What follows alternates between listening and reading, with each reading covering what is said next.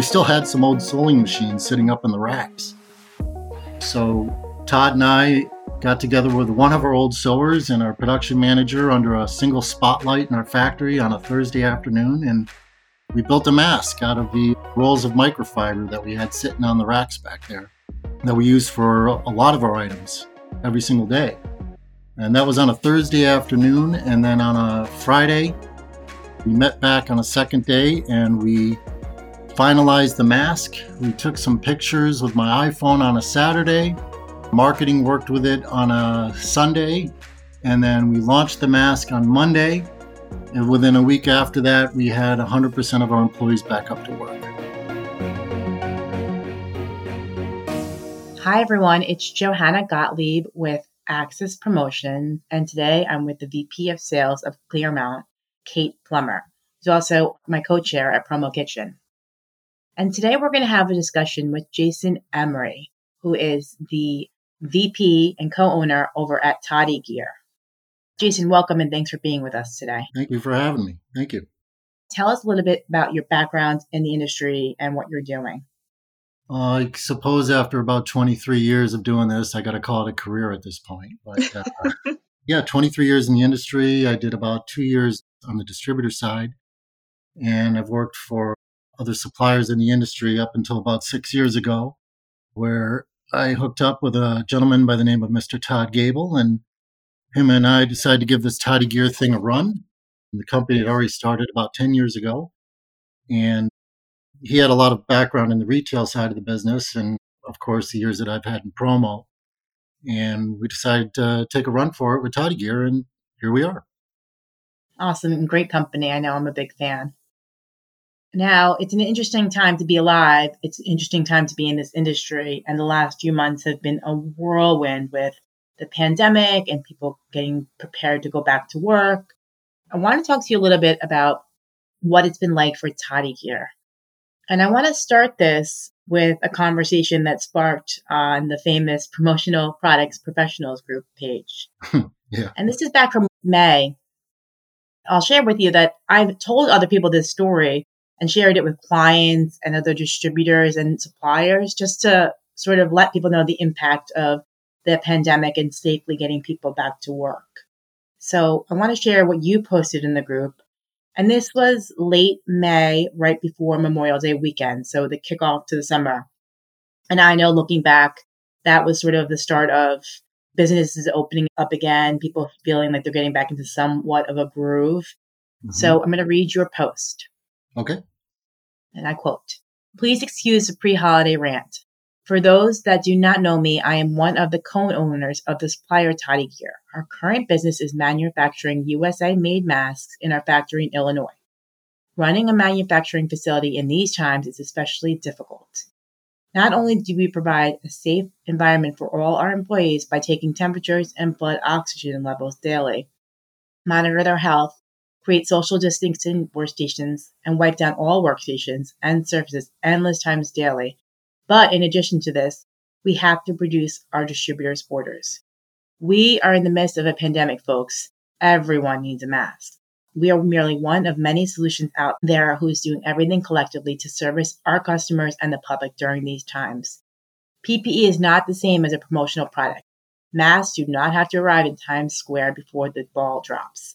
Believe me, we are doing everything we can to get your order out the door, and almost all of us are doing so with honest intentions. We are not overbooking ourselves, we are not being dishonest, and no, our customer service people will not take $500 bribes to get orders placed ahead of others in production. We are running an honest business and doing everything possible in these crazy times to deliver orders on time and, frankly, to keep our employees safe. This week, one of our factory employees approached us and told us they were not feeling well, and we had to tell her to stay home for 14 days or she could return with a doctor's note to clear her. It turns out that this employee drove to work with three other people whom we also had to send home until she provided her note because if she's infected, those that ride in the car might be as well. Suddenly, in 15 minutes, we are 50% short staffed in a single shifts department. On top of that, we are running our machinery harder than we ever had before. Should equipment go down, We cannot get the right parts or even a mechanic to fix the issue in a timely manner due to delays with shippers and the other non essential businesses' stay at home orders. Things take longer, period. We are fortunate to be able to provide a service during these times, but we all must adapt. We all make our customers aware of those trying times to do business, and we all must prepare our customers accordingly. As an owner, I fear that the virus might make its way into our facility. If this were to happen through an employee or a third party vendor working on our equipment for any other reason, we could potentially be required to shut down, upon which all orders would be delayed or canceled. Being careful takes time, folks. It takes precision and delicacy. Please understand this. Our CSRs have taken a great deal of abuse lately, and I am sick of it. Please, for our valued distributors, educate your customers accordingly and set realistic expectations so they are not let down. Understand we are doing everything we can. However, sometimes in these times, unexpected stuff happens and getting things back on track takes more time than it did in the past. I hope everyone has a great, restful, peaceful holiday. At Toddy Gear, we will be working throughout so that orders can ship on time as scheduled. Thank you for reading. so that's the end of the post. And thanks for letting me share that.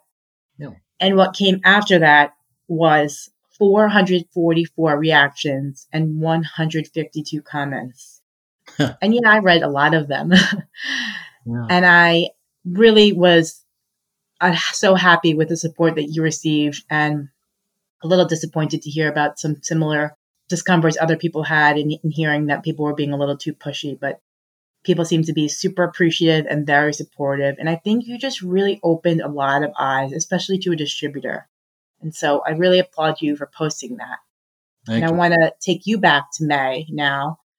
Now that we're in September, it's September 8th today. Take me back to May and that moment and how you came to posting that and what happened. Yeah, I mean, chaotic would be the best way to look at it. I guess if you look back in my career, I've actually worked through two different recessions, and you kind of feel somewhat invincible after coming out of those kind of circumstances when you're in a leadership role. But this one, you know, I think it was around probably around March 16th or March 20th when the governor in Illinois put the shutdown. And it was really a point of helplessness. We were doing really well as a company, the best year yet. We had made a lot of substantial investments into this year. And we kind of saw the writing on the wall because of everything that was happening in China, as well as some friendly competitors and industry friends that we have in other places in the world, we kind of heard what was creeping our way.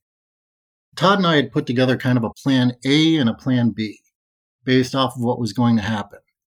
And the plan A was really to shut down, go into hibernation. Plan B was basically just to carry the load of our employees and try to hold out and work through it after looking at things carefully and when the announcement came out, we thought it was better at that point. We just kind of had to go into hibernation. We could have remained open because we were considered essential because we were selling products that could be used in the home office. But frankly, the orders weren't coming in. And there's only a certain amount of time that you can actually carry payroll for a few months before at some point you got to look at the reality where there just won't be a toddy gear. And that's really the decision that we were faced with. We had a company wide conference call. We made an announcement that we were going to furlough our employees, with exception of Todd, myself, and a two person skeleton crew, just to wait out. And we did some things from our employees to really help them out. I, I feel good about that. And we made a commitment to get everyone back up and running within four weeks, a full month. We were going to just basically figure it out those four weeks went by. It was probably about the second or third week in. Things were not looking good. It wasn't going to be a four. We learned quickly this was going to last a long time and we needed to pivot. We needed to do something big. And coincidentally, you know, we had moved our cut and sew facility down to across the border in Mexico probably about three years ago. But we still had some old sewing machines sitting up in the racks. So Todd and I got together with one of our old sewers and our production manager under a single spotlight in our factory on a Thursday afternoon. And we built a mask out of the rolls of microfiber that we had sitting on the racks back there that we use for a lot of our items every single day. And that was on a Thursday afternoon. And then on a Friday, we met back on a second day and we finalized the mask. We took some pictures with my iPhone on a Saturday. Marketing worked with it on a Sunday. And then we launched the mask on Monday. And within a week after that, we had 100% of our employees back up to work. But, you know, we weren't looking at months. We weren't looking at years ahead. We were looking at weeks. How long can we do this? How long is this going to carry us? And we wanted to get everyone back up and running. We had some people that are having problem getting unemployment. And Toddy Gear is a small company. We're very closely knit. You know, it wasn't about making money at that point. It was just about creating a place to work. And we realized quickly in the first week that we not only were able to create a place of work, but we were actually able to increase the size of the family. I think when we just before the shutdown, we had about 25 employees. And then within four weeks afterward, we were up to 72. So our responsibility grew tenfold. And what we were doing is we were finding sewers to come in, and we decided we had initial capacity, I think, of 2,000 masks a day, which is not very much. But we wanted to grow and grow quickly in order to not only accommodate our employees, but we have an opportunity to get a lot of people in the area back up to work. And that's really what our focus was. So, you know, for us, it was, it was emotional. It was very emotional. It was about survival, but survival for everybody, for the group, because we didn't see a, a good window of opportunity where things were just going to end. And having talking to people in China and Mexico shut down soon afterwards, and friends in Australia and the UK, they're all going the same thing, and it just wasn't looking good. So we went out and bought a bunch of machinery real fast, made some big investments, and just started producing masks like crazy. And I think within a two or three week time, we were up to about 16,000 pieces a day. But the problem was everybody needed a mask at that time. So we went from, I want to say, a five or seven day production at that point in time to all of a sudden we were two months out. And that's based off a six to seven day work week. And people are desperate. Our distributors are desperate. Their customers, the end users were desperate to get these masks in order to remain open, in order to provide a healthy environment. And even with us at the same, we had to provide a, you know, a, a safe place to work for our employees. So it was crazy. I mean, every single day, it was just like reinventing the company is how it felt. We had this product to sell, but we had to be set up for it. We had to find efficiencies. We had all sorts of problems getting materials in and doing it in a way that we can get it and get them out and hit these ship dates was just something, it was just unbelievable. Truly never been through anything like that before. That Facebook post was after doing that for a month and a half. I think we reconstructed the entire layout of our factory maybe three times by that point because we found holes. We were creating new SOPs and individual kind of fish bowls for our sewers to work out of and our packers to work out of and our people that were printing and cutting, making sure everyone was apart. We were bringing in containers and putting inventory in containers so that we could have more room on our production floor it was crazy. 12 14 hour days seven days a week and we still couldn't keep up. We were still running two months worth of production. So it was pretty crazy to say the least. That sounds exhausting. It was but the way i look at it is we wanted to get everyone back up to work. Again that was our number one goal and we wanted to create a place a safe place for people to work and allow people to make a living and, and honestly get food on the table. And it wasn't about making money for us. It was really about just keeping things going. So we made sure that our employees were getting paid well. We changed our payroll to weekly payroll so that they can get paid often because, again, we didn't know how long it was going to last. And again, we went up to about 72 employees and we were running six, seven days a week. And that desperation, though, really started to come out when people, you know, wanted to get their masks, you know, order a thousand masks or 500 masks. They wanted to get them in hands in about five days. And you're telling them at the beginning of May, you're telling them that you can't deliver them to the first week of July. People were getting a little frustrated, I think. I'm so intrigued by the people doing bribes. Like, Did you think that would work or? and it happened more than once. You have to keep a sense of humor about the whole thing. And, and a few of our salespeople would give me a call. One person, he did get offered, I think it was a thousand dollars. He actually oh got oh offered. God. Someone said, you know, if you bump my order up, I'll give you a thousand dollars. And called me up and he's like, well, what do you think about this? And I said, no, back of the line.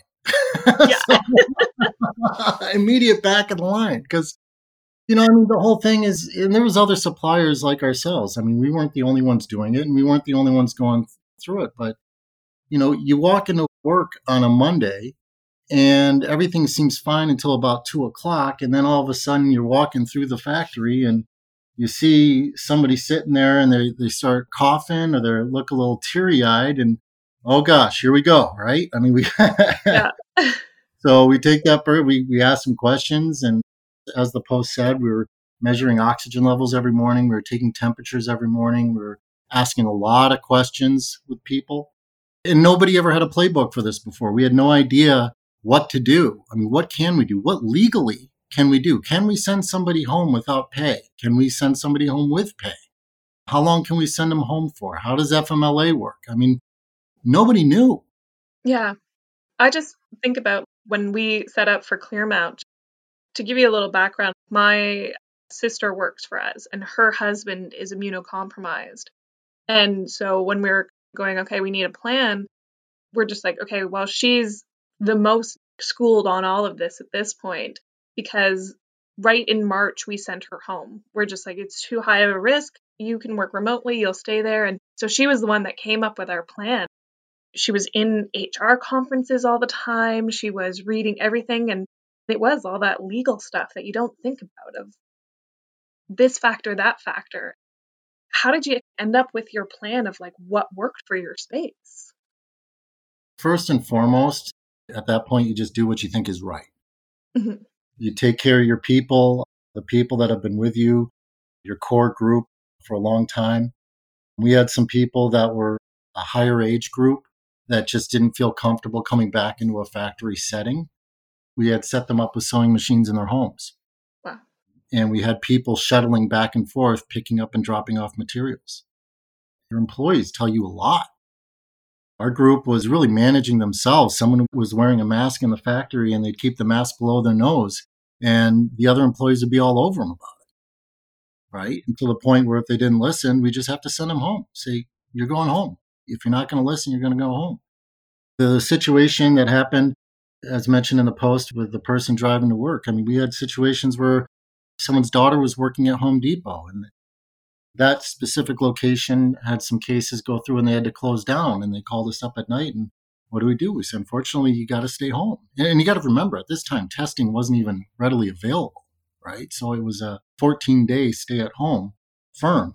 So we just kind of just I hate to say wing it, but I, I really don't know what else you can do. Just do what's right to protect the greater group.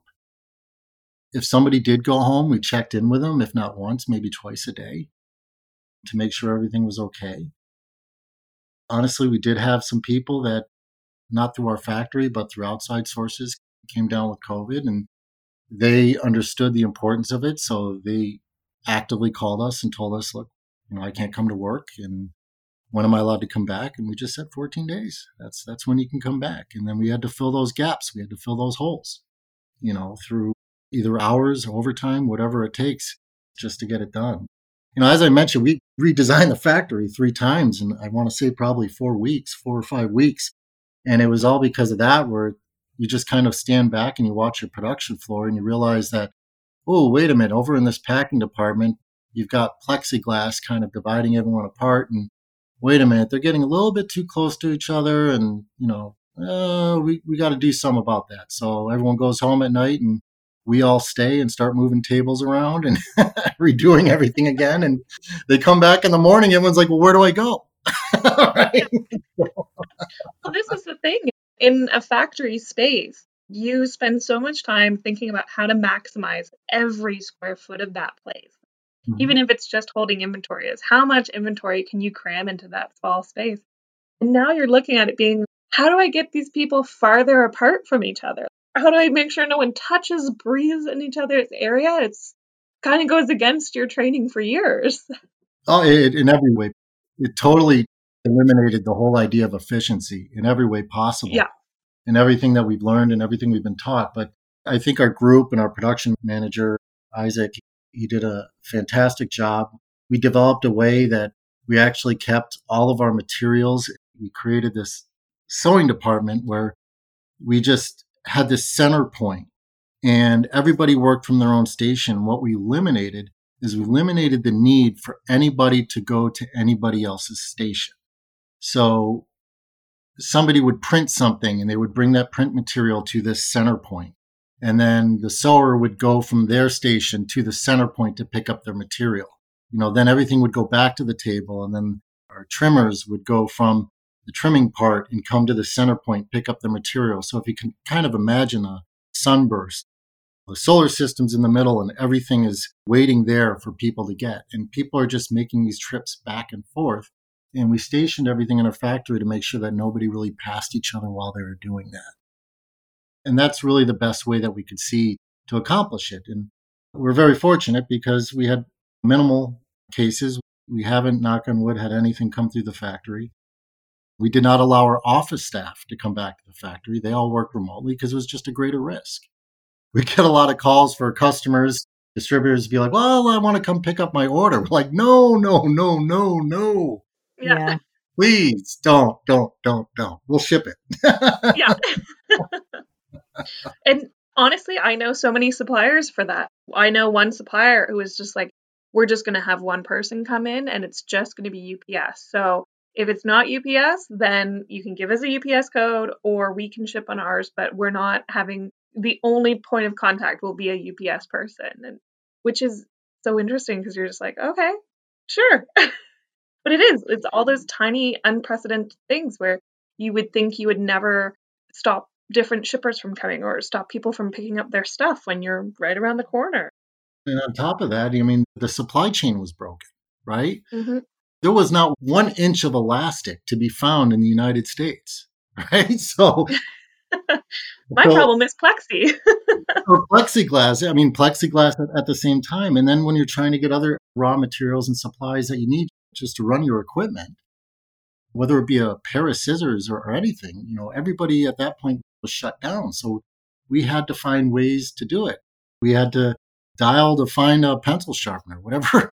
We spent a lot of time doing it because there was so much uncertainty. In the end, it worked out well and it has worked out well for us. I think when we get back to that post and why I wrote it is there was a point where we actually had some of our machinery go down. And it was in combination at that point. We also had some, it was the first time, I think, that we had a whole bunch of things happen all at the same time that was going to make us a few days late in orders. And we were totally shipping on time up until that point and to our employees' credit for keeping everything going. So we had to make some phone calls to tell some of our distributors that their order was going to be a day or two late. And some of the reactions we got and, and I got, because I got on the phone as well, were just too much. It was just, it was as if the world was ending. And I think after, you know, you go through two months of that kind of pressure for me personally and going in every day and making sure that everything is okay and your employees are confident. That's a huge thing, making sure the employees are confident in the decisions that we're making as an organization and that they feel safe coming to work. Because at the end of the day, they have to go back home to their families, right? And to feel that level a little bit at that point, I felt a little bit unappreciated. I know our employees and our customer service team was just kind of like, wow, this got real, really fast. People are not happy.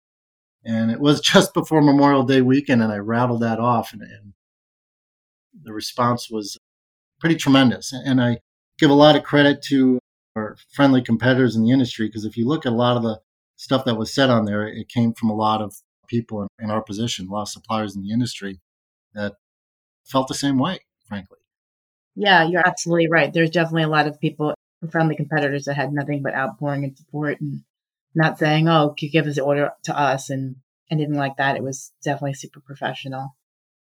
And if I'm putting on my distributor hat, I can't believe that this pressure, you know, the pressure that you're made to feel and can't imagine how like every day was a new learning experience and still is. I mean, we're not out of this at all. And I think we all have a lot to learn from all of this. But I know for us, we were trying to get ahead of the PPE and definitely proactively selling probably before a little bit everyone else was and really telling our clients to plan. So again, having that conversation about educating your clients and mm-hmm. just like listen, you might be opening up again, but you're going to be needing this for three months, four months, five months, a year, two years. We don't know when you're going to feel comfortable leaving without a mask on or PPE and trying to have those conversations really early. I think that helps in some of our transactions and experiences with our clients.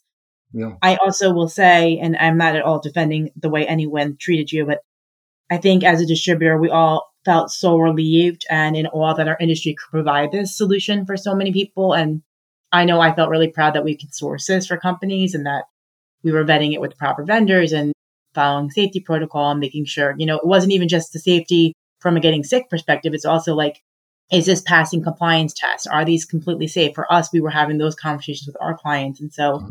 I think when we saw the excitement about our industry and so many suppliers offering it, we were trying to sell it to our clients and trying to keep our businesses alive and then telling our clients we can get it and then saying, but it's going to take seven weeks.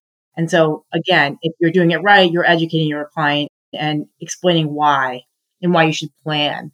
But if you're not doing it right, yeah, you might look foolish for not telling about the lead times and why the lead times are like that and what was going on with air freight and all those other behind the scenes things. It wasn't just about an order that was taking too long. It was about that conversation that would help educate. Yeah. And when everybody's panicking, you know, trying to figure out what to do or when you're going to open, when your state's going to let you open, and you got to be prepared. I imagine your customers were very much in the same boat we were. We had us and, and other factories in our similar shoes. Actually, it was a benefit for us that by the time a lot of companies had opened up, we had already been doing this for two or three months. Mm-hmm.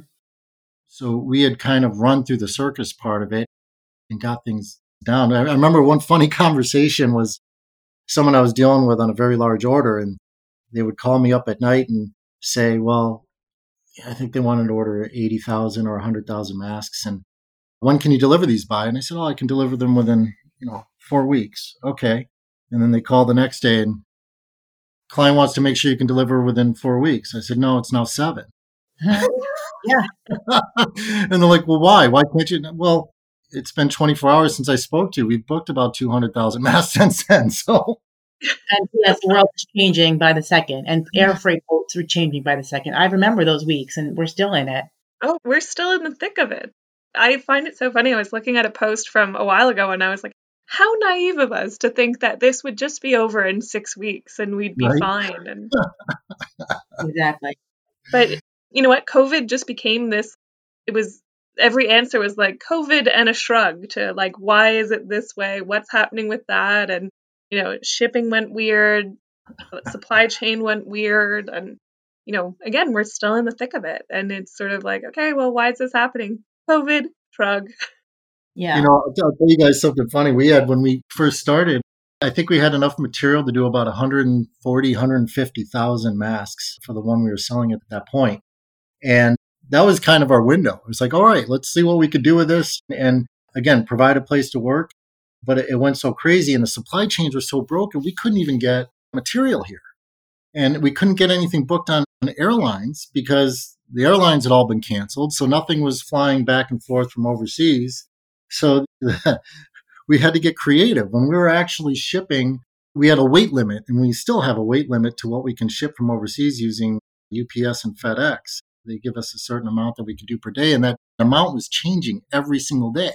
So it might be 100 pounds on a Monday, it might be 200 pounds on a Tuesday, and 25 pounds on a Wednesday. So try to plan your inventory buys with that. We got to the point where we were shipping individual rolls on FedEx and UPS and just hoping that one of them would arrive. oh my goodness. Well, how many pounds does two rolls weigh? Okay, get them out. Do it.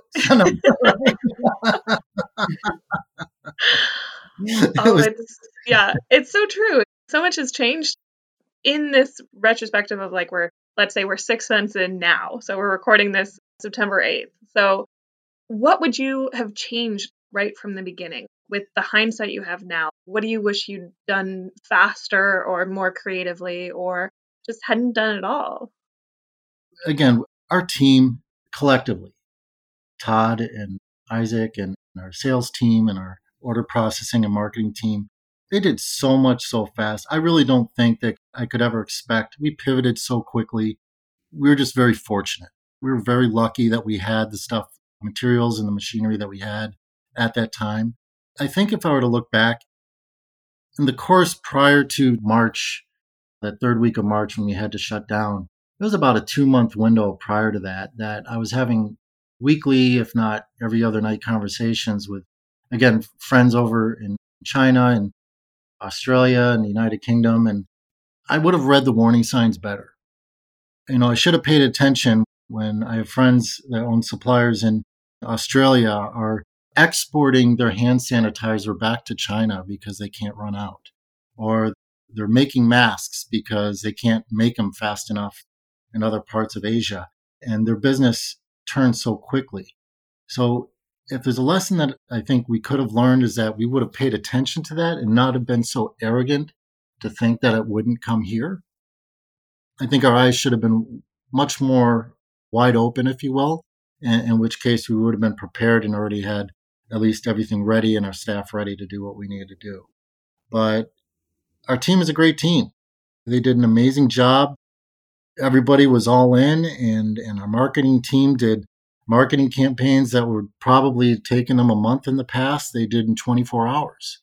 Renderings and samples and, you know, just writing copy and our sales team learning about products and actively getting out there. And our entire sales team stopped working on accounts. Everybody just became customer service and nobody complained. Everyone just did an amazing job. So I don't think that that part we could have done a lot better. I think on a leadership role, myself and Todd, perhaps we should have seen not COVID itself and how bad it was, but we had warning signs. We had people going through about two months before. We should have recognized that it was coming our way pretty quick. Interesting. And with everything still going on, I saw a joke. It's like we're on day ten thousand of the pandemic. Is which fingers crossed, knock on wood, like all of that. How do you fight COVID exhaustion within your staff of making sure that people stay as vigilant and as on top of it as they were right in, let's say, March? How do you sort of make sure everyone maintains the safety protocols and don't get into the mindset of my favorite joke is the pandemic isn't over just because you're over it? And how do you keep good energy in your staff? You know, one thing that happens when there's a catastrophe is there's always people that rise to the occasion. And those are usually the people you least expected to be. We had certain people that we thought were going to rise and they didn't. And we had some people that we never even considered that rose really quickly. And we promoted those people really fast. And those people really became our eyes and ears on the floor. And in a situation where maybe we would have had one or two supervisors, we're running four or five, and just communicating with the staff every single day. There'd be points where I, I think I was walking through the factory one day and I think uh, it was at allergies at the end of spring there. And I had people coming up to me saying, Are you okay? Do you need to go home? So they were managing me too, right? Which is awesome. right? Uh, or, you know, Jason, you've been here for like 21 days in a row. I think you need to go take a break. and likewise, so we managed each other that's really what it was is everybody managed each other and you know if people weren't following the rules then for the greater good you know people would tell on them say hey this person's not listening we continue to tell them and they continue not to listen and then okay you got to go sorry right it's just that simple yeah. absolutely i know like mentally checking in too just whether you're working together at the same company or have a colleague i can't tell you how many times there was texts or exchanges between Kate and I just saying like, "Are you okay? What's going on?" Mm-hmm. This burnout was real during, or still is during this like hard months. Yeah. So let's talk about present day at Toddy. What does it look like today? What do you see for the next few days and weeks there? Well, things have definitely leveled off. The demand, we're back down to regular production time. We have worked really hard to build on not just masks, but other PPE type items that are, you know, something that we can in our wheelhouse. But we also realized, and not just realized, but we're hopeful that there'll be an end to this someday. So, you know, we've been very fortunate to date. So we've made some investments as a company into some machinery that we've recently had delivered and we're working on now that's going to allow us to expand our product offering, make things more efficient. And that same equipment we'll be able to use when things do open up and a lot more promotional items will be being sold that will allow us to build our product line that way. Right now, I mean, I think we've got about 12 PPE type items. We're releasing about one a week. We've sent out eight new items in six weeks. And we're just, as a group, our whole team just comes up with ideas and we make those ideas a reality in, in a week or two. And we're manufacturing. So we have a lot more control when we're manufacturing as opposed to ordering something from overseas and keeping an inventory on our shelves. We're literally manufacturing from scratch. So as long as we're careful about that, knock on wood, things have been pretty good for us. Again, we're still not looking at months ahead. We're not looking at years ahead. We're looking at weeks ahead. And right now, we're really focused on what's going to drive us basically until November. What can we do to make sure that we can continue keep everybody working and keep everybody whole, if you will, up until the point where we start seeing some more of these promotional product sales come through. We are seeing a little bit now. We are seeing a little uptick in that. So I feel pretty good about that. But we've got a lot of new products out there and we're going to continue to build and a lot of investments that we've made into our infrastructure that allow us to do a lot more as Toddy Gear as a brand in the very near future, product wise. So, Jason, I just want you to kind of give context for everyone listening who doesn't really have experience with this. So, you're saying that you're launching so many products within six weeks. How long in before times would it take you to conceive of a product, test it, figure out how to manufacture it, and launch it? Like, what is that usual time frame for you? Thank God my marketing team isn't on this call. so in in my rule book, it was always the shortest we could do it is probably in two to three months. In the eyes of really doing it correctly and beginning to finish, is you really need about I would say six to eight for everything that you have to do to, to do it 100% correctly. And, and as I mentioned, we're doing products. You know, we come up with an idea on a Monday, and within 10 to 14 days, it's, it's hitting the industry. That's just the speed at which everybody is working at right now. So yeah, fast forward. I mean, this is our new reality. You know, we see an opportunity and, you know, it was hand sanitizer at first and then it's masks. What's it going to be next? You know, it's going to be touch tools. Okay, what's great after touch tools? Is it going to be plexi masks? We have no idea what it's going to be. So we have to react quickly so that we can capture that moment, if you will. And again, everybody realizes that. Everybody sees it. I wouldn't say we're cutting corners because our marketing team definitely does not cut corners, but our production team are actively bringing ideas to us every single day. Our sewers are sewing new things. Hey, I thought of this last night. I came in this morning and I sewed it. Let me know what you think. Hey, that's a great product. Let's get it out to market. Marketing. How long do you got? Can you get out next week? You got to be kidding me. Nope. All right. Thank you.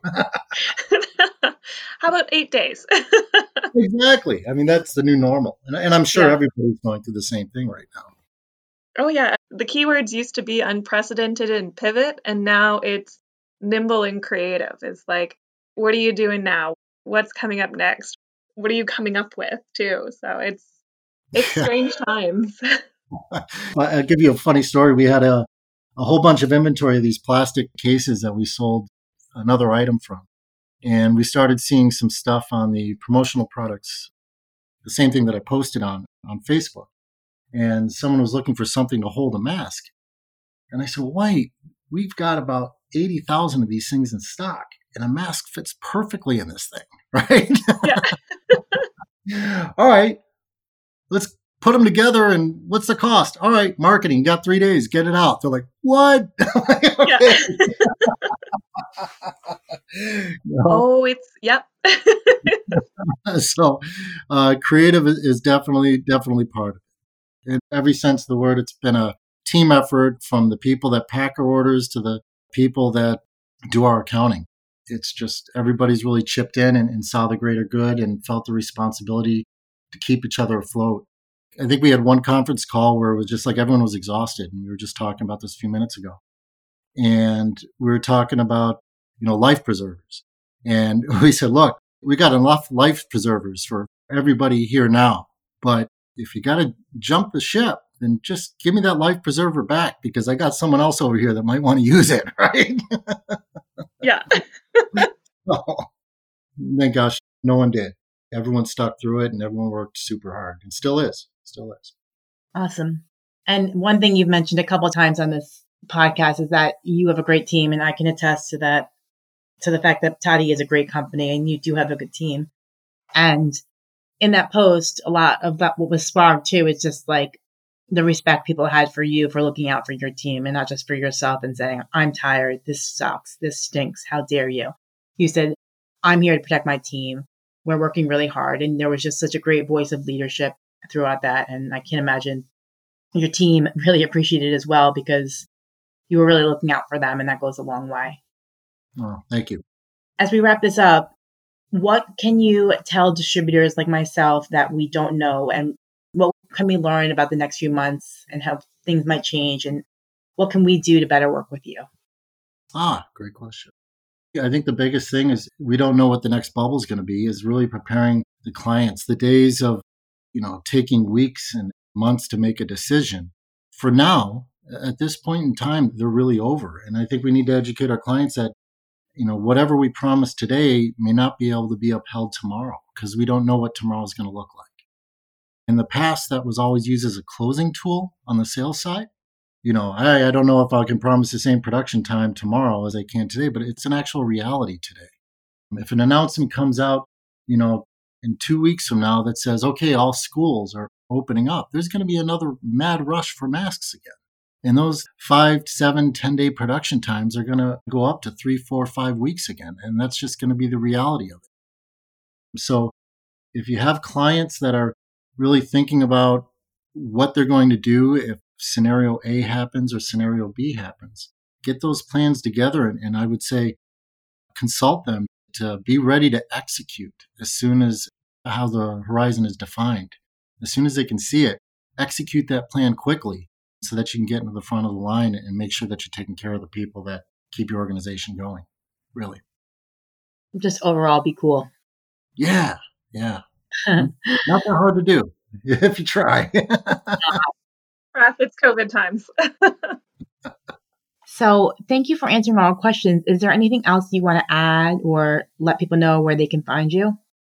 Yeah, you can always give us a call. We're happy to chat. We got a little bit more time on our hands these days our website, www.toddypromo.com. Always got new stuff coming and up online, so please take a look. And if you're finding yourself in the dumps and you need someone to talk to, feel free to give one of our people a call.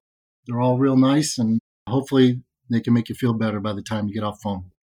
I love that. Amazing. Jason, we really appreciate this. And on behalf of everyone in the community and this industry, we do appreciate everything you guys are doing and it doesn't go unnoticed. Uh-huh. Thank you. Thank you for the opportunity. Thanks again for listening to this edition of the Promo Kitchen podcast. If you like what you hear, you can subscribe to the podcast through iTunes or wherever you get your podcasts.